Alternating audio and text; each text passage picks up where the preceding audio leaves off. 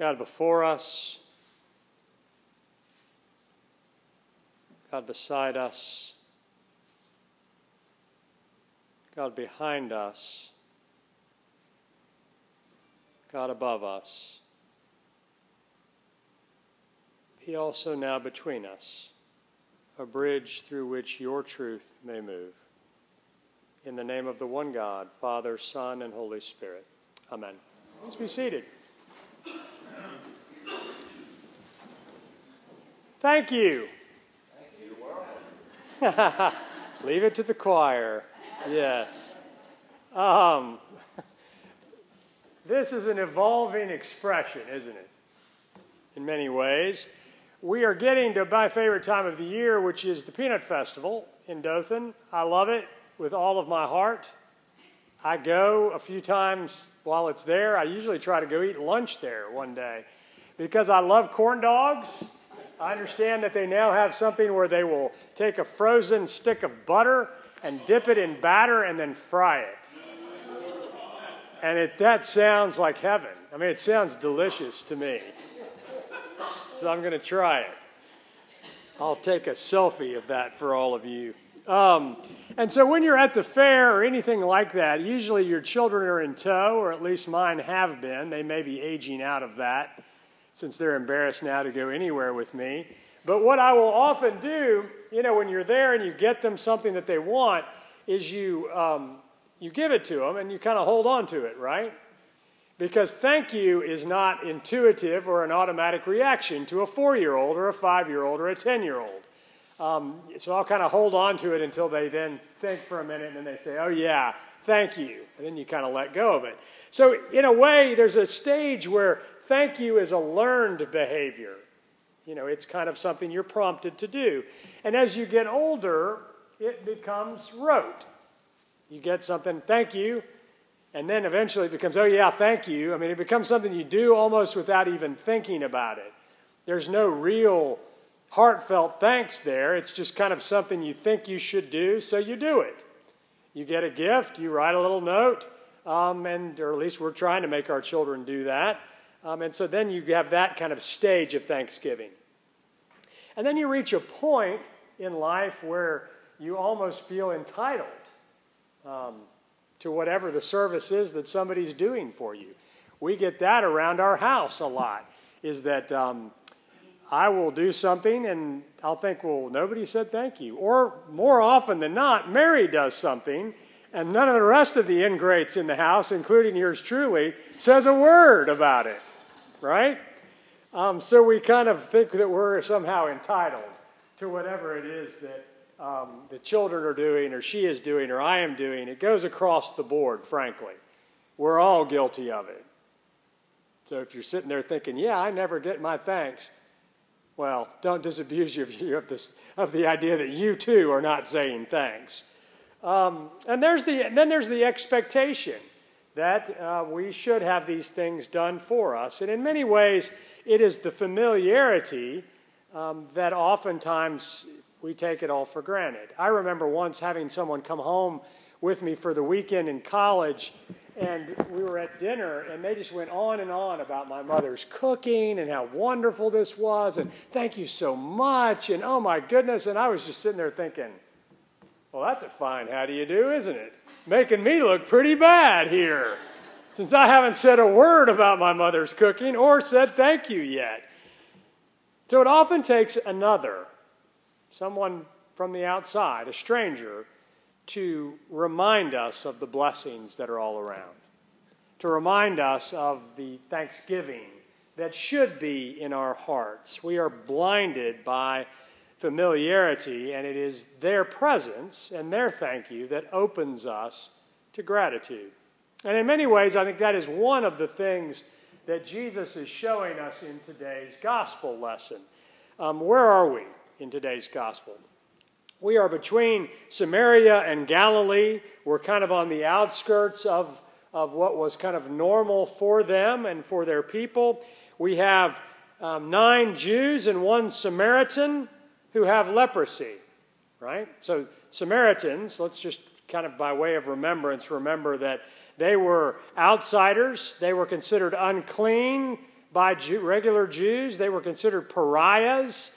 They were not allowed to play with the others, so to speak. They didn't get to play in all the reindeer games of the Jews. They were left out because they had some nuances in their beliefs. We kind of look at that as silly. You know, we think, well, there are nuances between our beliefs and the Baptists across town and the Presbyterians and the Roman Catholics, but yet we kind of all can kind of come together, right, at different times of the year or in different ways. But not so in the ancient world. And so not only did you have this one outsider that was with this group, but they also had leprosy, which was a disease that made them outsiders automatically. They certainly wouldn't have been allowed in the temple. They were considered unclean. They were all pariahs. So why not let a Samaritan, another unclean person, come into our midst? Because we're already unclean, right? Any port in a storm. And so you had this band of unclean outsiders approach Jesus and his followers. And I'm sure they were thinking, oh no. I'm not saying Jesus was thinking this, but I know the others were. Here comes a band of folks with leprosy. I hope they don't come too much closer. And then they call out to Jesus from a distance, probably having heard of his healing power, having heard of his love, having heard of the transformation that comes through Jesus. Have mercy on us. And Jesus tells them to go and present themselves to the priest at the temple and that they would be made clean. See, only a priest was able to declare someone clean. So Jesus symbolically is taking that role from the priest. Right? I'm making you clean. And then they go on their way to the priest and something happens along the way and they realize that they are clean. They've been healed, transformed, and 9 of them go on to the priest at the temple. Or we don't even know that they went there. They probably said, I'm clean now. Enough of that. I'm going on to the next thing, right? And yet one of them stopped and went back to Jesus to say thank you. And he was the Samaritan, the outsider, the one who was already considered by most Jews to be unclean and a pariah. He's the one that stopped and went back. And so Jesus showed his audience what thankfulness and gratitude looks like in the face of God's blessing, in the face of God's wholeness, in the face of God's healing. Jesus said, well, all of you were made clean. Is there only one of you that came back? And then he has this statement that I think is more about it than anything else. Because the man comes and he bows down before Jesus in saying thanks. He says, get up and go on your way. Your faith has made you well. And that statement is the kicker for me. Because it's the key to more than just that this is about gratitude or thanksgiving in the face of healing. It is certainly about that, but it is also through an outsider that Jesus is showing us that the foundation of life with God, the foundation of everything, is gratitude and thanksgiving. A grateful heart cannot be a home for despair or bitterness. It is the beginning of transformation. It is the beginning of healing. If we truly experience the living God, we do not simply go on with life as usual in the face of healing, in the face of transformation, in the face of a love that reaches from beyond time to us. We don't just say, oh yeah, thanks, on our way to the next big thing. We stop and we offer what we have, like that Samaritan did. He didn't have anything. And yet he offered the one thing he did have, which was thanksgiving and gratitude. He was already healed. He didn't even have to go back, and yet he did. Our souls can be far sicker than our bodies.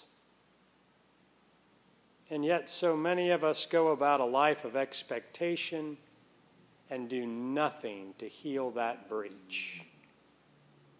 It all looks great on the outside, but on the inside we are sick.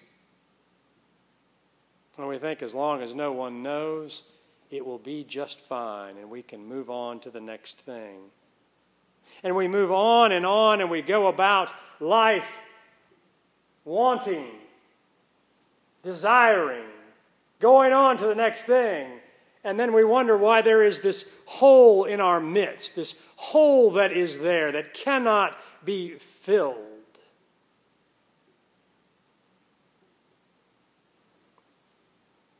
Why we don't have this sense of having been gifted that transforms itself into action. Jacques Lacan, now we're going to get a little bit heavy here. Jacques Lacan, who is a psychotherapist, actually. He's also kind of a philosopher.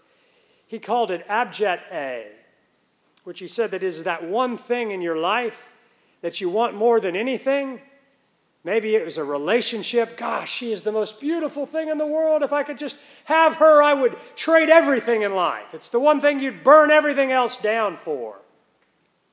A relationship, a job, $1 million, whatever it is.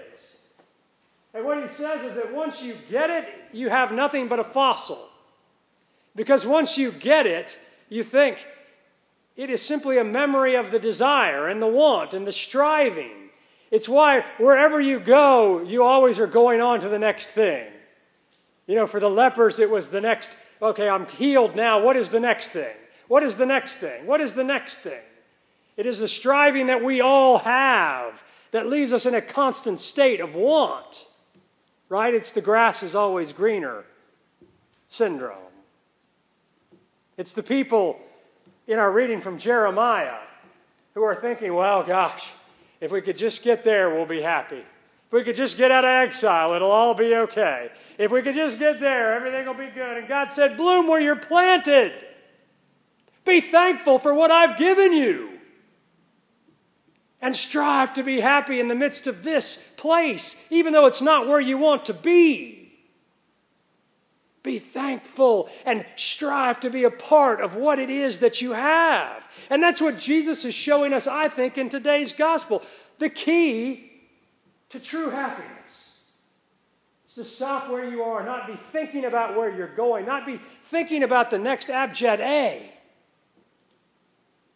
and to take what you have and to say thank you. Yeah, boy, it might not be what I always dreamed of. And frankly, in life, what is? But it's what I've been blessed with. It's what I've got. And I thank you. And that thank you will lead to another thank you. And that gratitude will ultimately transform your life. It will transform the world around you. And it will stop that empty striving. Not that you won't still want and not that you still won't strive.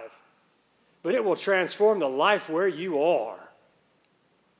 And you will stop doing this number and start embracing the world around you. Now, I hate to do this, but this is one of my favorite stories. So I'm going to get a little chicken soup for the soul on y'all. All right? We're going to do that one. I love this. This makes me tear up every time I hear it. And it's a true story about a young boy named Tony who was born blind. And they heard about a procedure that they would do at Massachusetts General Hospital that would transform his sight. It could give him his sight back. And if not full sight, at least partial sight. And so they went there. And Tony in tow took his Whoopi, his teddy bear, with him. And you've all seen it. I have teenagers now, and I still see their Whoopi. It doesn't go everywhere with them anymore, but it sure sits in a prominent spot in their room. And it went everywhere with him at Massachusetts General Hospital. He took it into the x-ray room. He took it into consultations. And when it came time for surgery, he demanded that that teddy bear, worn as it was, missing an eye, hardened in certain places, that it went with him into that surgery. And when he came out of the surgery, the doctor that performed the surgery was especially kind to him and would visit him every day and would encourage him in a way that wasn't required for a physician. And when Tony left the hospital, he gave the doctor his bear. And the doctor tried to give it back to him because he knew what it meant to him. Right? You really don't have to do that. But Tony insisted, and eventually he said, this is the blessing that I have to receive. And so he took it from him.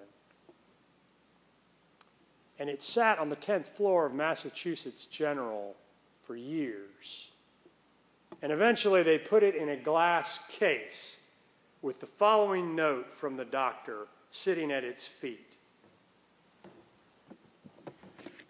The note read, "This is the highest fee I have ever received for professional services rendered. May we have the power, in large and small ways, each and every way, to recognize God's blessing. Not the blessing that's out there when we do this or that, when we get this abjet A or that one, but the blessing that is right around us, that is in our midst, the blessing and the salvation, and with grateful hearts, say thank you." Amen.